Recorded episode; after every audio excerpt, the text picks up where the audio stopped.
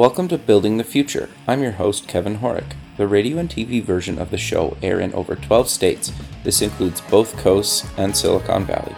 The show also airs in the UK, Caribbean, and Australia. For full show times, plus past episodes of the TV and radio show, please visit buildingthefutureshow.com. We just launched a free online community to connect past guests, listeners, and others. This community will allow you to network, chat on Slack, or get help with anything else, and a lot more. If you're interested in joining the community, buying some merch, sponsoring the show, or signing up for the newsletter, please go to buildingthefutureshow.com. The show is a proud media partner for the 11th Annual Media Excellence Awards, which are produced by Access Entertainment in Los Angeles, California. The Media Excellence Awards are recognized as the most influential awards show honoring innovation and leadership in all things mobile entertainment, lifestyle, and technology. For more information on how to submit to these awards, please visit MediaXAwards.com. Welcome back to the show. Today we have Julie Broad. She's the founder at Book Launchers. Julie, welcome to the show. Hey, thanks so much for having me. Yeah, I'm excited to have you on the show. I, I think what you guys are doing at Book Launchers is actually really interesting and, and innovative. But mo- maybe before we get into all that fun stuff, let's get to know you a little bit better and start off with where you grew up. sure. I, I grew up somewhere where pretty much nobody's going to know. sure. No, that's great. It's a tiny little town in rural Alberta. If you looked on a map, it's right in between Calgary and Medicine Hat. Um, but Sure. yeah, so I, I grew up in a town where they, eh, the joke was, you know, the population sign said 2,100 people, but everybody said that included the cows and probably the chicken. yeah, but that's but I but I think that in in itself, like some people think that just because they grew up in a small town, they don't have you know the opportunities to actually you know create something or build their business or move to America. Like there's a million, right? Like I think I, I think sometimes people get kind of trapped in in that, and I think you know some people are happy staying in a small town. Some people want to move out of it, and you know you've obviously kind of moved around a bunch. Um, but uh, you went to university. What did you take and why? so eh, that's actually kind of funny because I went to university and took business school. Um, but Okay. growing up, I was always drawn to writing. But I, people always said, "Oh, writers don't make any money." So of course, I, I went into business. well, there's nothing wrong with that. yeah. So, was there something though that that other than that was there like something that got you interested in business or you were like I should probably just get a business degree? Well, I I always liked I always kind of saw myself in the future as running my own business. Uh, my parents Gotcha. my parents ran a small motel on the side of the highway. Uh, if Okay. anybody's ever seen the Vin Diesel movie uh, Knockaround Knockaround Guys, I think is what it's called. That's actually filmed in my parents' motel. Um, That's cool. yeah, so you could kind of see what what that was like. So so they always ran their own business. So I guess in my head I always kind of figured I would eventually do that. So so business school made sense from that regard. Um, but the funny part is, you know, I went back to school and did an MBA. So business school Okay. wasn't enough. I went and did a master's in business too. But I took finance and uh, real estate. And, and Okay. like again, the furthest things away from being a writer that you could possibly be. sure. Well, I, but I think, and when once we get kind of get into book launchers, I think like, uh, yes, you can go to school to be a writer, obviously, but I think anybody can become a writer, right? And doesn't mean you're necessarily the greatest at it. You could put your out your own books and and kind of publish content online, and I encourage people to do that. So, I, I think it, it's interesting, right? So. What made you kind of want to go into kind of real estate and finance? Uh, money, really, truly. Like I was Okay. driven by, you know, what can I do to create more financial security and options in my life? Um, and it was it was driven by the desire initially to make six figures. For some reason, I got this in my head that I had to have a six figure salary, and so Sure. you know, the MBA was the fastest way to get there. And everybody always told you to work on your weaknesses, and I heard this a lot. You know, work your work on your weaknesses, and and anything kind of writing related came naturally and anything i had to memorize was really easy for me but math and accounting and finance was painful So I was like, well, I got to get better at this. So that's what I did. Interesting. So I hated I hated my MBA because I took courses that I did not like, and I you know I really had to struggle through them all. Um, wow. It wasn't it was not an ideal thing to do, uh, but it you know it does provide a basis for a lot of the books that we're working on at Book Launchers, because a lot of financial planners, a lot of real estate people are writing books, sure. and they should be. Uh, it's good for their business. So I have a really solid foundation when I'm looking at their book. Um, so that part's worked out really well. no, that's that's interesting. So I, I'm curious now that you've been through the MBA and you've kind of been doing your own thing for a number of years do you agree with that advice where you should work on your weaknesses or should have you have focused more on your strengths and just got better at that yeah i i honestly you know i have a, a new son and i look at him and i'm like I, I, I hope he always pursues the things he's good at and just becomes the best in the world at them and and i sure. and i really think that that's the best approach because you can hire people who are phenomenal exactly. at something else and you just be the best at what you're really good at and what you love to do and i think that sets you up for a much happier and more successful life. No, I 100% agree. And I, I, yeah, I, I think that's always kind of, I've heard that too from people. And it's just like, that's never really made sense to me. Uh, it's, it's almost the same to me as like, I am not a morning person. So when somebody's like, the five things you should do every morning, and I'm like, uh, that's not me. Like, mm-hmm. it, I'm not going to, ch- I can't physically change that. Like, I always find those kind of things that are counterintuitive to how I am always a challenge to actually adopt and I just kind of like forget about it right? So it's interesting to have other people that have kind of been through it you know say kind of the same thing that they they wish that they maybe would have just followed what they were good at. So I think that's interesting. But uh walk me through you get out of school you've done a bunch of stuff. Walk me through your career kind of up until book launchers yeah, so when I graduated uh, from my, well, first of all, when I graduated from undergrad, I took a job with Kimberly Clark Canada, uh, selling Huggies and Kotex and Kleenex and all, all that okay. fun stuff. Interesting. And, and, a few months into it, you know, it was actually a really, really fun place to work at the time. There was lots of sales meetings. There was lots of, you know, just lots of fun and really, uh, it was really, really fun. But I just kept thinking, it's really going to be a long life of working for somebody else. And, sure. and one of my coworkers mentioned Rich Dad Poor Dad that that her daughter had read it and, and okay. really loved it. So I I drove to the bookstore after work because that's what you had to do in the early 2000s. Mm, sure. Yeah, yeah. picked, I remember those days. Yeah, exactly. I picked up a copy of the book and and yeah. read it and I was like, "Oh, this is a whole new way of looking at things and and really the biggest takeaway for me was that i didn't want to have to work hard for my money all the time i wanted my money working hard for me and and, sure. and that got me into real estate investing um, really literally overnight i dove in and i bought every book imaginable on real estate and multiple streams of income and all these kind of things uh, to figure out okay what can i do to make money while i'm sleeping basically was my goal sure. and, and and and that got me into real estate which is also okay. part of the reason why when I went back to school, because that was a side gig, right? This was this was a side, sure. this was a plan B. Uh, I was still getting my sick, I was still going for that six figure salary. So that's part of the reason why it was real estate and finance when I went back for my MBA, uh, because I really I did like real estate a lot. I liked I liked the prospect of it, so I wanted to study it further. So uh, that's why I took it um, into my MBA. So the MBA was, you know, like I said, torture. Did not like it, and the real estate that I did in the MBA was, you know, analyzing analyzing gigantic development projects versus the single family home that I was buying, renovating, and adding a suite to.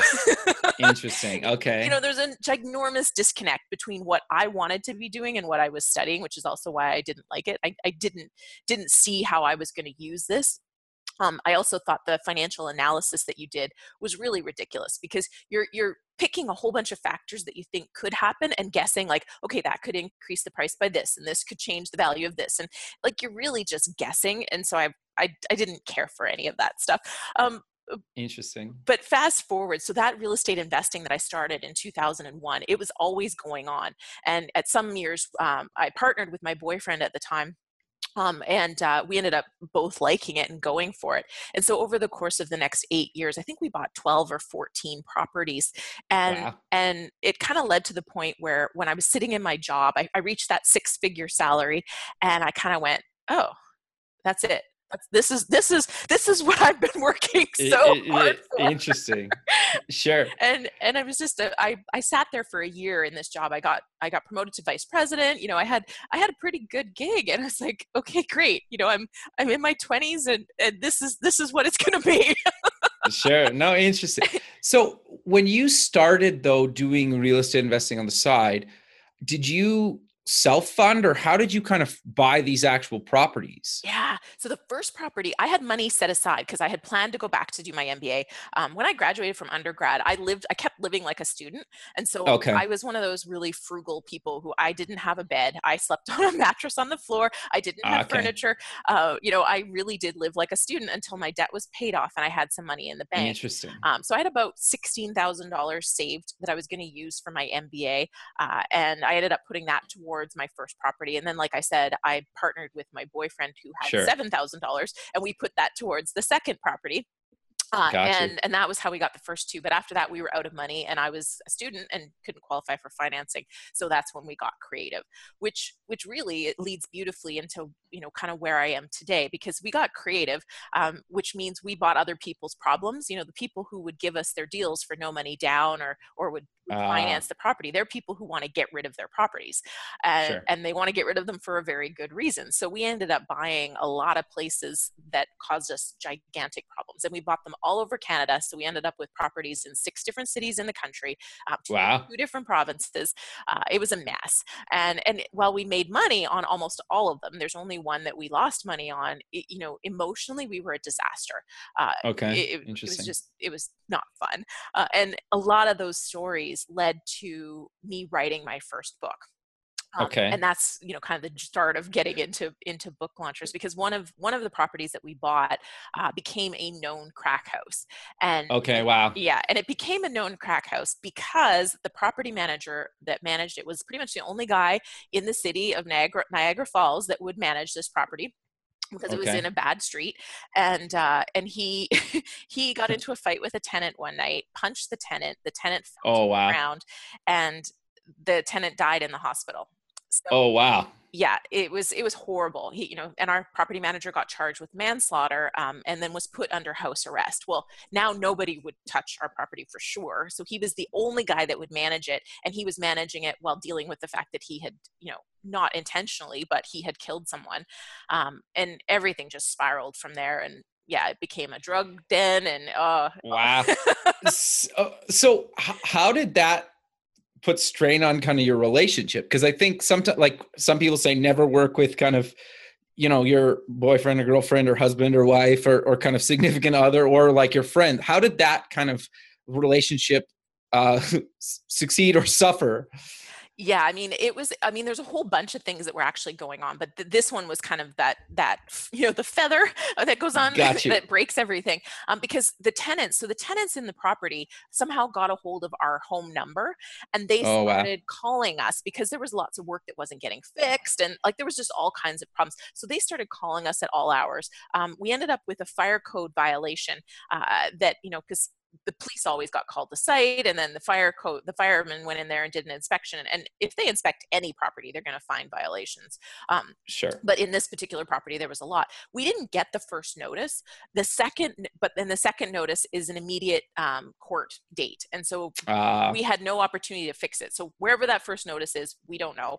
Um, we can't prove that we didn't get it and then we had to go to court. And basically we had to go to court and plead guilty to these fire code violations because you know they were there and we never got the first notice. So, uh, yeah, things just really spiraled. And this is all going on while we have properties all over the place. And you know anybody who's ever owned properties knows that everything will be fine for six months and then every single property has something wrong all at once and that's just how it goes and so you know all this is happening while you know the furnace is going somewhere else and the pipes are breaking somewhere else and yeah you know that kind of pressure on anybody. yeah, no, fair enough. Yep. is pretty tough. sure, I can imagine. Wow, that sounds yeah, interesting. It's not as I, I think the thing is like I've had just even friends who's like, we should like buy a condo and then like renovate a little bit and flip it. I'm like, no, I'm not interested at all because like to exactly what you just said, it's like I just don't I am just not the type of person to handle that. Like yeah, which is why I wrote my first book. My first book um, was called More Than Cash Flow, and I wrote it Okay. because I found I, I met so many people that got into real estate because everybody was talking about all the money that you could make, Yeah. and it truly is a wonderful vehicle if you're ready for it mentally and you know you're the kind of person that can handle it.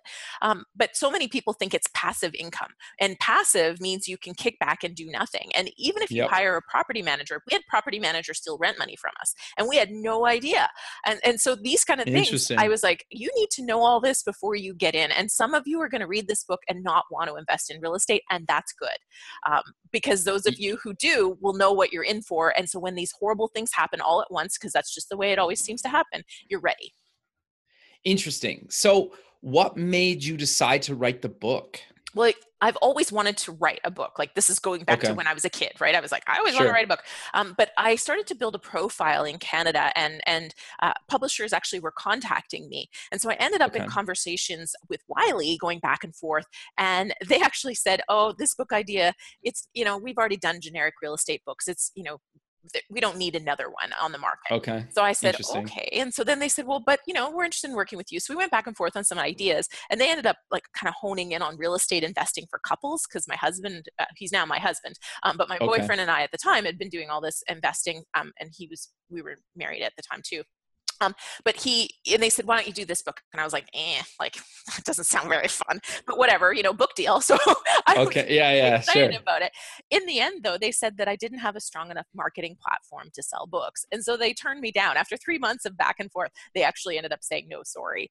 Um, Okay. Interesting. and it was kind of the way the way publishing works in Canada. Your only real option at that point is to go through a New York publishing house for the kind of book I wanted to write, and they're not going to be interested in publishing a real estate, a Canadian real estate book. So I kind of was forced into the self-publishing path, um, which you know took a little while for my ego to get over because I kind of felt like like you know if nobody's going to care if I sell like if you self-publish like it feels like nobody validated you, so you know it's not not good enough. That's kind of how I felt um, sure. and so I, but I self-published, and and the the best part of this story to me is that I, my book went to number one overall on Amazon, so it was ahead Wow. of Canadian- Congrats. That's huge, Thank actually. you.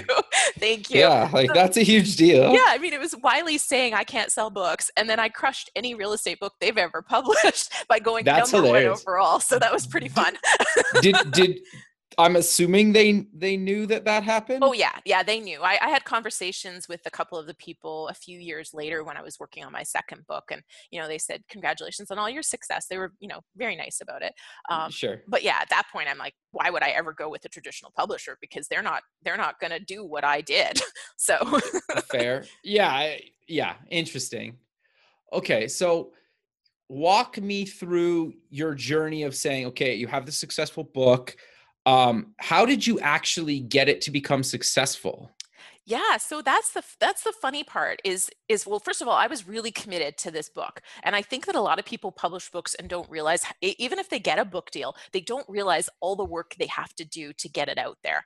Um, Yeah. you know it's a lot of work to write the book but it's actually more work to get the book out there and so you really have to mentally commit yourself to it and, and i was committed. I was like you know what?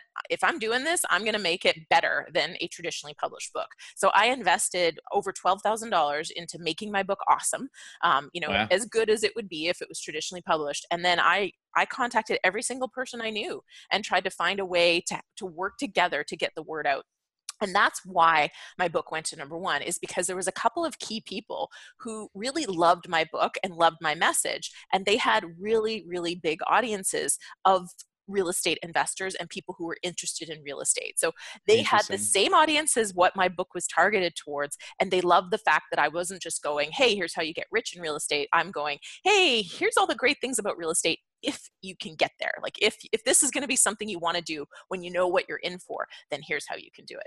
Um, a- and they loved it. And so I had a few key people promote it and really get behind it and really help me with that launch week. And and I got it to the top 100 with with kind of my circle. And then they just they pushed it so hard it went to number one. Interesting. No, I, I think that's really good advice. I, I think that's the the thing kind of with anything in life that um it's not always like you always hear about the per the one person that like creates something and like they automatically become like a instant millionaire and like it happens so so rarely like most people work their ass off to be super successful, right? Uh, or like the one thing that finally breaks for them. It took them so much effort. And nobody kind of talks about that, right? Or not a lot of people talk about it, I should say.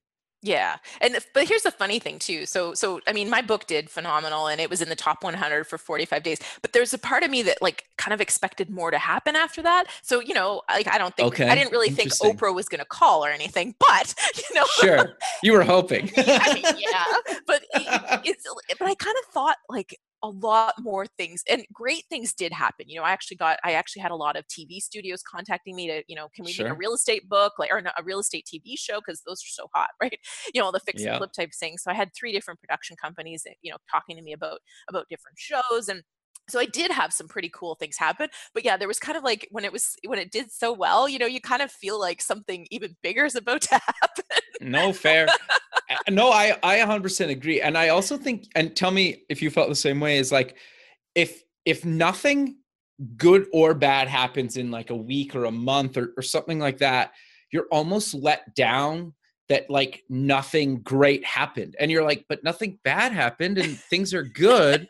But like you're always chasing that kind of like high again right? It's so true. And then even like, and so then the other thing is too, uh, and I mean we're totally off where we were going, but the other thing No, to, to realize is is so then I'm start writing my second book, and I'm like, oh my god, like it's never gonna do as good as that first book, and should I even bother Sure. if I'm not gonna do as good as that first? Like it's almost like when you achieve some level of success, it almost it almost hurts you in a way. yeah there's only one way to go when you when you've hit the top you can only go down like yeah i no it's fair but you know at the same time i i kind of talked myself you know through it and said you know what like you know i want to write this next book it won't you know because it was luck like I, I couldn't i would never promise anybody that i could get you to number one because you have no there's so many things that that didn't happen that week for it to work out right? Like no other big blockbuster book was launching the same week as my book. And you know imagine if you're competing with a tim ferriss or um, the next game of thrones book or you know a, a hobbit or whatever you know whatever one of these big No, fair enough you're not going to hit number one because Yeah. you just can't compete with something that is such a mass market um, item. And so you have to you know you have to know that there is some luck involved in things like that. And so you know i finally just said look like i've got a reason for writing this book i'm going to focus on that goal and not worry about you know those those things that feel great but they're not actually the end game. And so i think for anybody who kind of sits there and goes well i don't know if i'll be a bestseller or i don't know if i'll you know my company will will ever be on the top 100 fastest growing companies well those things don't really matter. Like what is the most important goal for you to achieve? Is it helping somebody? Is it raising your prices? Is it doing you know something else and you focus on that and just zero in on that and go and, and i think that's how you kind of get over the that hump No, I 100% agree. So, what was the second book about, and why did you kind of decide to actually write a second book? Yeah, so the second book was really a, it was called The New Brand You, which we can talk about that title and why uh, why that title doesn't work in a minute because that's a good lesson for people. Um, Interesting. but uh, it was called the new brand you and what I, what it was was because we raised millions of dollars um, in our real estate business so in 2008 i actually ended up quitting my job and going full-time into real estate and then i also started a real estate training and education company um, Okay. and and when you go all out in 2008 into real estate when the banks don't believe in financing any sort of real estate investment whatsoever in anywhere in north america you have to find money to do your own deals so we had to raise millions of dollars and, and we ended up buying a house pretty much every single month for a lot of years and Wow. and to do that we had to raise a lot of money and and initially we did a lot of that by cold like cold like reaching out to our network and getting contacts and kind of warm warm calling if you will to try to raise money which was horrible. Hated it and my husband hated it. Uh, so we ended up building and that's how i built a brand. I, I was like i gotta i gotta get people coming to us. And so i just started building a brand writing blogs shooting videos um, giving talks and eventually writing my book and bit by bit money started coming to us. And even when we got a, a connection a referral um, it was way easier to raise the money because we had gigantic credibility. So that all of that is what i put into the second book because people were like that's what we ended up teaching everybody. People came to us for our training company it's like tell us how you're raising money and Sure. so that's really what my second book is about even though it's not specifically a real estate book it's how i built the brand that raised millions of dollars and and really uh, kind of changed how everything happened in both of our businesses because we didn't have to sell anymore. People came to us and we decided if we wanted to work with them or not. Interesting. No, that's that's quite fascinating. So what made you decide to start book launchers? Yeah, so there's kind of two driving factors behind this. So um, I kind of knew for quite a few years, I was all real estate all the time. And I, like real estate's solid. We're still invested, and I think it's a fantastic vehicle um, for retirement and backup plans and financial comfort. Um, but I don't love it. Uh, it's you know it was it was always something I was doing to give myself financial security. It wasn't really meant to be the thing I do every day so for quite a few years i was kind of like eh there's got to be something else. So it's kind of going on in the background. In the meantime because of the success of my books uh, people were constantly coming to me wanting coaching and support. So i helped people who had book deals as well like traditional book deals as well as people who were self-publishing. I helped them with every step in the background on the side not for i wasn't getting paid i was just doing it for friends and, and colleagues that needed help. And and i love that. I was having so much fun doing it. That's why i didn't mind doing it not getting paid for it. In the meantime i'm running two businesses so i'm like full out. And uh, and then my husband got into acting. And okay. he, he, started pursuing an acting career. And they are the story does come to a head here. Uh, so sure. so while I'm kind of working on these books and he's pursuing acting, we're stepping away from our real estate training company. And I'm going, I need to do something else, uh, something new. Because if you're not fully invested in the real estate training company, I don't want to do it alone. Uh, and so I kind of went, I need to help people with publishing books. But I knew I didn't want to coach and teach them. I wanted to do it for them or do a lot of it for them uh, because I knew myself from myself doing it that it was a gigantic effort to do it all myself. I hired people, but even just hiring all those people was such a pain. Um, vetting them and then hiring the wrong people and having to hire somebody new and pay somebody new to do something over.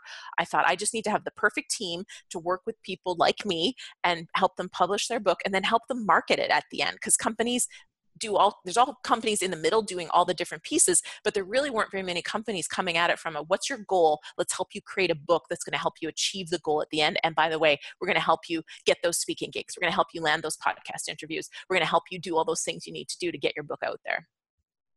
Interesting. Okay.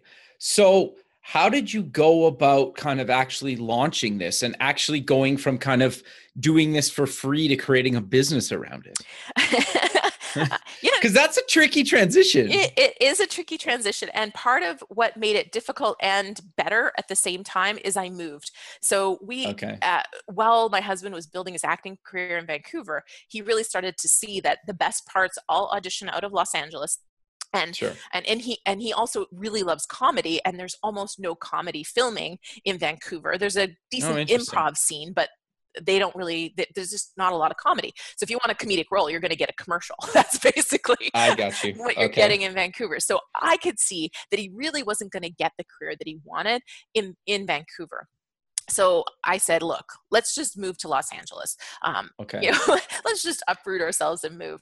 Uh, and and it was for him but for me it actually was a great thing because in canada i am known in real estate right? Like people just know right. me as a real estate person. So uh, moving to los angeles gave me the opportunity to kind of set up shop and go hey i'm julie the book broad right? Like i got it interesting and because yeah. people don't know me here so it gave me an easier opportunity because i was trying to kind of start something new in Canada and everybody just wanted to talk real estate.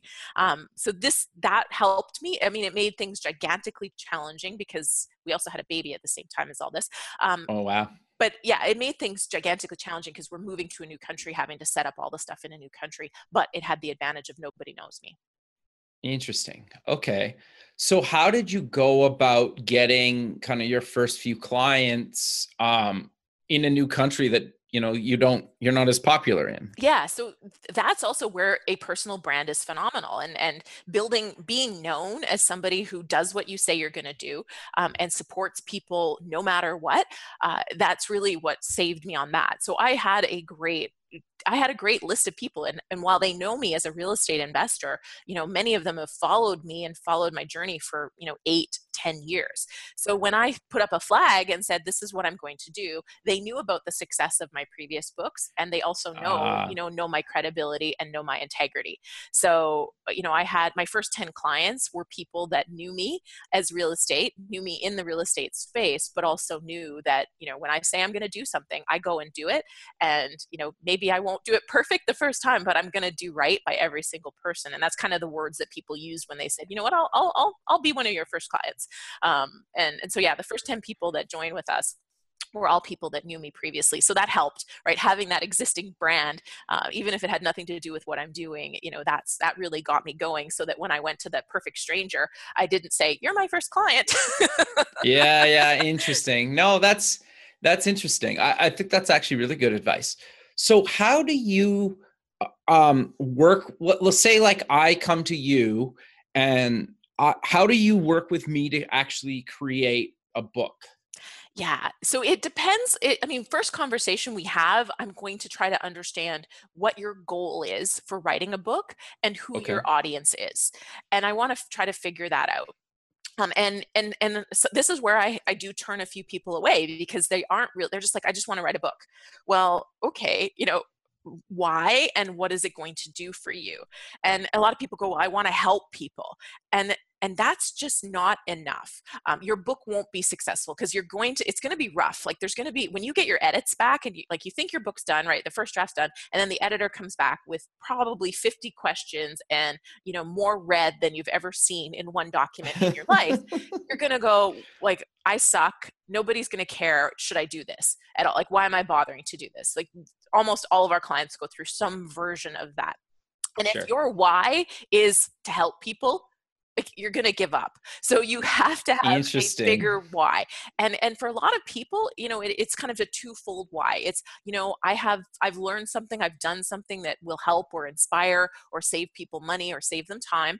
Um, and the other part is i know that by sharing this people will pay me more for my consulting service. They'll use my product um, even more. You know, Dave Asprey of uh, Bulletproof Coffee, he said that people who read one of his two books uh, buy two times as much product from them as people who haven't read one of his books. So it sells products, it sells services, it is lead expander, it gets you on media, it gets you on speaking, uh, gets you on stage. So if you come to me and say, I want to be a paid professional speaker, um, you know, I have a message that's going to inspire people, awesome. That's perfect. Like there's so much we can okay. work with. Now I got to figure out who you're targeting um, and how we're going to help you get it there. But that's what we need to start the book. And then we're going to send you off to work with our one of our writing coaches, uh, and they'll help you craft an outline and a hook for your book.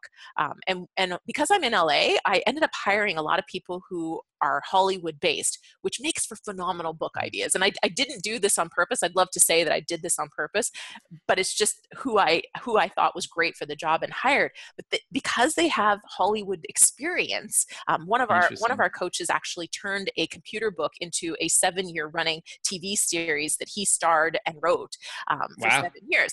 Um, and he comes at things and he's like, you know, this doesn't create curiosity, but what if you did this. And so it's really cool because he turns boring subjects into stuff that people are going to talk about and are going to share and, and, and, care about. So, so yeah, that's where it starts. And then we work with you to either um, we have a ghostwriter who will write it for you, or if you want to write it yourself, we have coaches who will coach you through it and support you um, through writing it even if you're you know not a great writer. A lot of our clients actually speak out. They, they get the outline and they, they talk it out get it transcribed um, and then our editors kind of massage it from there. Um, but yeah that's that's how it all starts. Interesting. Uh, and how long does it roughly take? Um, I, I get that there's a million factors in there but kind of on average is it like months? Is it a couple years? How how long does it kind of take for me to actually go from kind of contact to actually holding you know either the physical copy or the digital copy Yeah, I mean it's it, it really does vary, uh, even more than I expected. Um, but it's Okay. looking it's it's lining up to be somewhere between nine to fifteen months for Okay. most people. Book length, your dedication, how many hours you put towards it, how you handle Sure. that slump after it comes back from edit. sure. Yeah. those are all Fair enough. those are all factors. Um, obviously, if a ghostwriter writes it, it goes way faster because Sure. they're writing it, not you.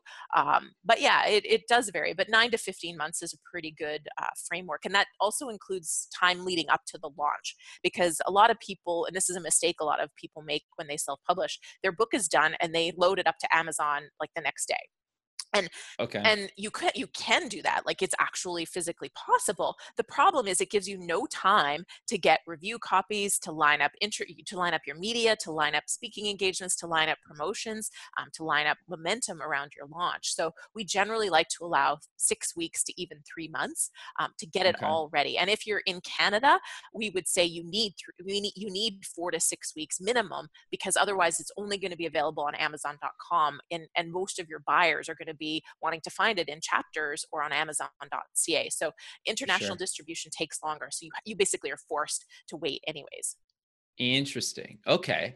And then roughly what's the cost? Because it's got to depend whether I write it myself or get you uh, ghostwriter to write it or kind of a combination of a bunch of things. But is there kind of an a base kind of starting that it's at least going to cost me? Yeah, so we're we're set up differently than I think pretty much anybody else in the industry, whereas we're Okay. a membership based company. So as long as you're a member, one of our professionals works on your book.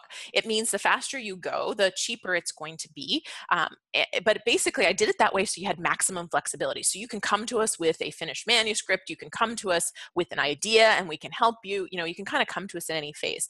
Um, so that right now is uh, $699 a month. Um, Okay. and like I said, it's about nine to 15 months. So it works out really quite affordably, uh, especially if you started to price out all the professionals that you hire. Like I said at the beginning, you know, my first book, I spent $12,800 to hire all the people to have a book that was the same quality as a traditional published book. So it's, it's really great value. And I say, I say right now, because I don't know when people are going to listen to this, but we're definitely Sure. raising prices because we're, we're, we're not, we're not generating enough revenue for the costs that we have on the back end because it is so expensive to have really awesome people working on Sure. a book. Um, but yeah, ghostwriting is an add-on, but otherwise everything is included. Um, and ghostwriting, it depends on what you want. Like we have what we call a writing assist package, so somebody can just write part of your book, or um, you know, write thirty thousand up to thirty thousand words for you, and so that's a six thousand dollar add-on package. Uh, which a lot of our clients love because they can they they have material already existing on their blog and so they can give it to the ghostwriter and the ghostwriter for a pretty low cost can turn it into a full-fledged book um, and then we have full-on ghostwriting packages where they'll interview people for you they'll interview you and they'll write your entire you know 50 60000 word book Interesting. Okay. No, that's that's quite fascinating. So you mentioned kind of about um promotion and kind of launch. How do you kind of work with somebody to actually help them kind of promote and launch their book? Yeah, for sure. So it does depend on the goal. So Sure, again, that's kind of where we focus in on what you're trying to do. But um, we have people on our team who are going to help you kind of figure out what where you're going to get the best bang for your buck because there's a hundred ways to market your book but you know it's the 80-20 rule. There is Sure. kind of 20% of the activities that are going to generate 80% of the results and and that's really what i found for my my book. You know actually almost 90% of the results came from just my my network and really leaning on my network strongly. Um, but we have people on the team who uh, one of the people on my team she she's worked as a speakers agent um, booking people for 10 years Oh and, wow. and her previous job was working just for one author managing his speaking career and she booked him for two i think she said he was on the road for 270 days last year uh, wow. and so that like she pitches she's really good at getting uh, getting people speaking gigs as well as pitching them for media and podcast interviews because that's what she's been doing for the last 14 years. Uh, Wow. and so that's we'll partner you with her and she'll do uh, uh, you know depending on how how we work together she'll do up to 10 pitches a month uh, or more if you want to upgrade into you know like a full on like i want you to be my agency type arrangement. Um, but most of our clients are going to plan the launch. We'll launch we'll get everything set up social media wise on your goodreads. We've got copywriters who write all all the copy, we help you plan a launch party, uh, and then we will go out and we'll try and get you these speaking gigs, these podcast uh, bookings, media attention, all these kind of things uh, to help you with launch. But not everybody is a good fit for speaking gig, gigs, so we might pursue a different kind of angle for you depending on on who you want to get your book in front of. Sure. So if I have a book already done, can I basically use the back half of your platform to kind of help me kind of just promote or maybe kind of put a little bit of maybe customizations into the book or or or do I kind of have to come in at the beginning or the pretty early stages? Yeah, we, we prefer you to be earlier stages just because a lot okay. of people haven't thought about the marketing when they're developing their book. So a lot of people come to us with finished books that are very difficult to market um, because they've missed some really key things that would have made it good to market. Um, that said, you know, somebody who comes to us with a finished book but they're open to changes, we definitely will work with them. Um, and we we have we have taken on a couple of people with finished books. Um, because they just they just didn't do the basics around marketing but the book was solid. So it's kind of a long answer to say it depends on your book. Um, if sure. because i'm not gonna that's kind of what i figured yeah, to be honest. Yeah. I'm not going to take on a client that i don't think we can make them really really happy because we're still a new company and the most important and even when i'm in, uh, even when i've been around for 10 years this is what all i'm going to care about is creating massive success stories so people tell others about us right no that that makes a lot of sense yeah and and you're right like some people aren't open to kind of that constructive feedback to actually make it successful, right? And if you're not open to that, there's no point in you working with them. Exactly. And I mean, one of the client, one of the people that came to us that I turned away, his book had the same title as eight other books. He wrote it under a pen name and he didn't want anybody he knew to knew he'd to know he had written the book. So oh, interesting. I was kind of like, well, everything we do to help you market the book kind of relies on at least two of three of those things to be in place. Um, you know, sure. we need a better title, a phenomenal title that will, you know, we can almost use to market it itself without using you, or you need to be able to tell people you know that you've written it, or use your real name so we can leverage off you know who you are um, yeah. and so he wasn't willing to change any of those three things so i just said you know i'm sorry like we're not going to have much success for you um, you know running amazon ads isn't going to do anything if you don't have reviews and you don't have you know things to back up your book already. So you just did a writer's retreat. What exactly did you do and, and why did you decide to do it? Yeah, so I did it primarily because we had a few clients who were struggling to get their books done okay. and even send us any kind of words at all. And, and so I kind of said, well, what's going on? And it all came down to, you know, just life and business was not giving them any time to focus. So I said, okay, well, if I create somewhere that you can come write, you know, will you come? And so that was really the driving reason behind it. But I invited people who weren't clients too. and really it was cool because in two days people wrote an average of 8500 words and a few people wrote 11000 words. So that's kind of like writing a quarter of a book in two days. That's crazy. That's a lot of yeah that's that well that's great but that's a lot. Yeah it was wild but i took people's phones away so that incited a lot of panic but sure i can imagine yeah.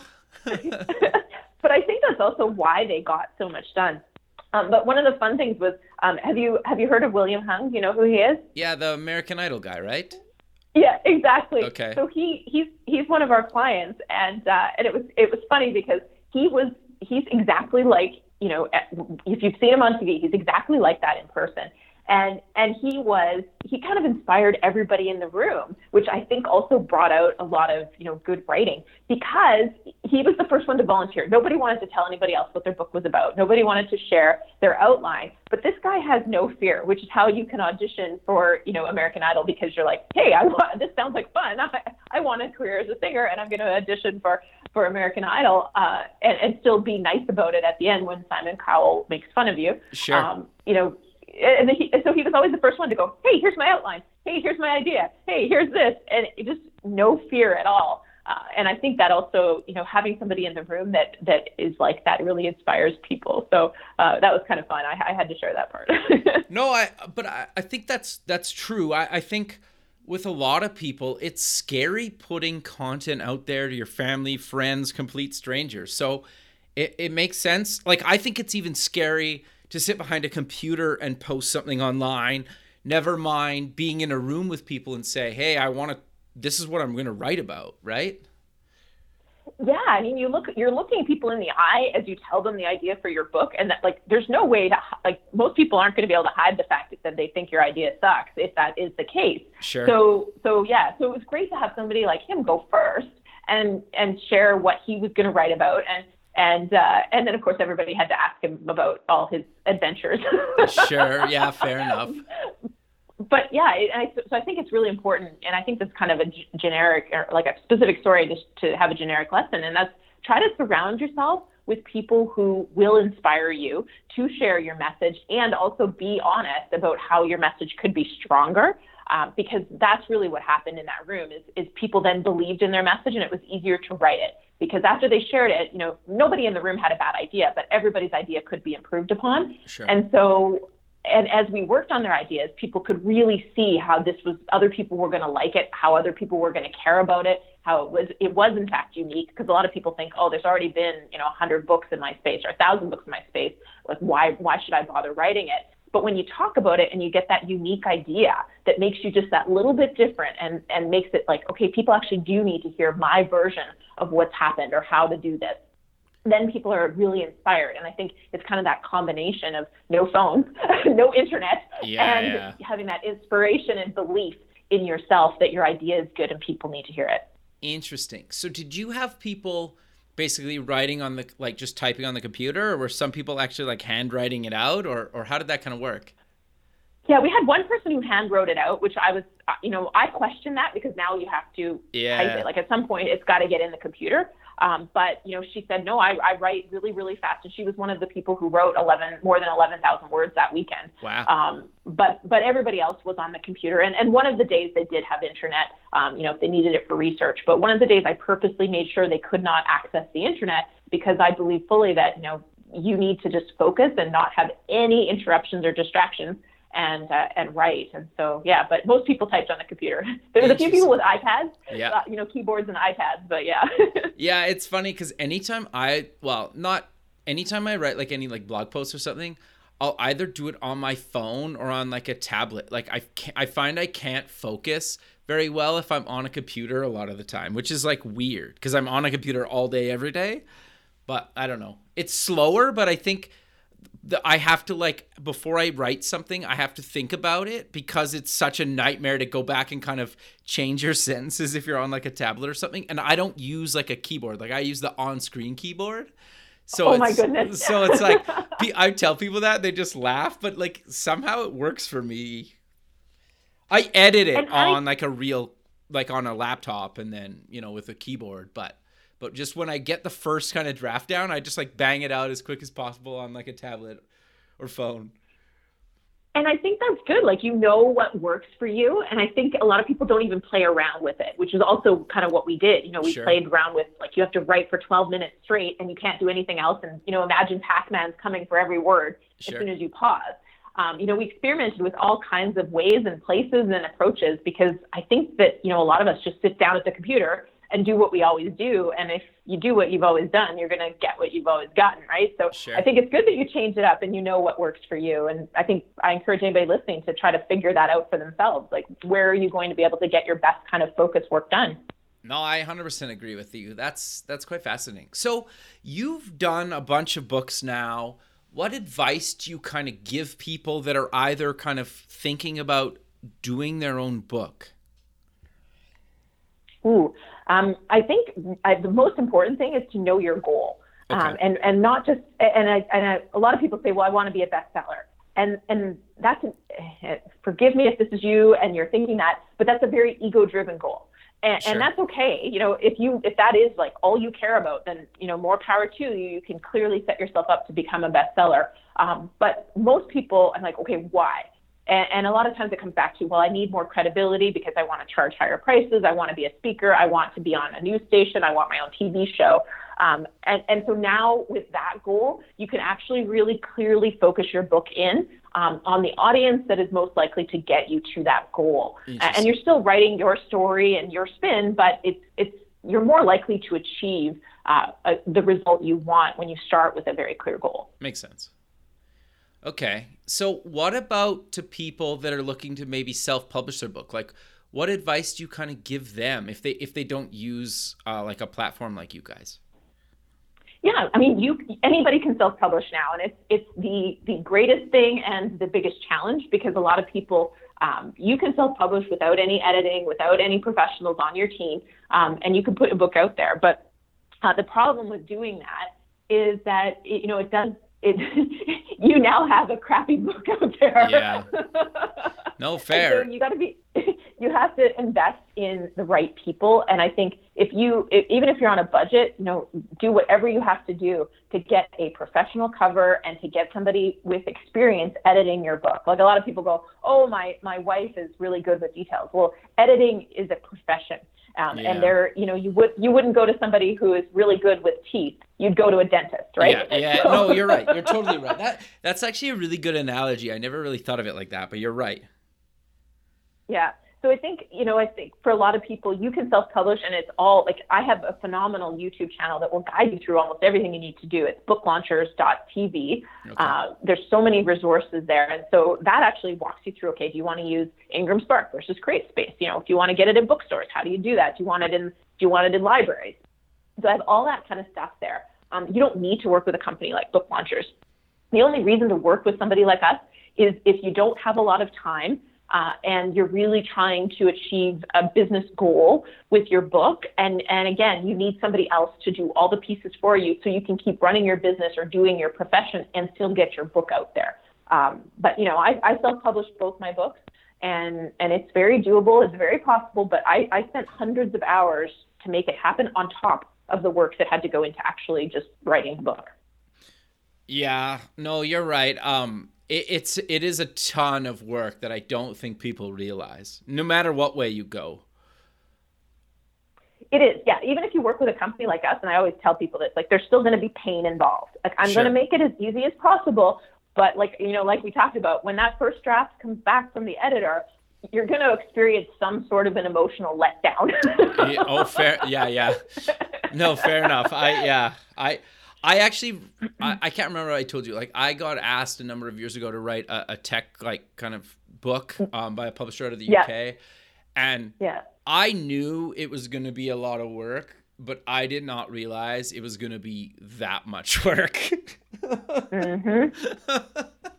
right, and like it, I, I don't regret it. I, I actually think it was probably one of the best things I've ever done. But I, I think just to kind of stress that again, like to people that like it's totally doable. You should do it if that's kind of your passion, but it is a ton of work. And you're right. Like they send back an edit and you're just like, "Oh, wow. Maybe I should just quit." But it, yeah, like it's it's an it's an emotional kind of roller coaster. Or it, it is. And so that's and if you know you're going to need support through all of that, yeah. that's where a company like Book Launchers comes in. Because um, there are two different camps. It's kind of like real estate investing.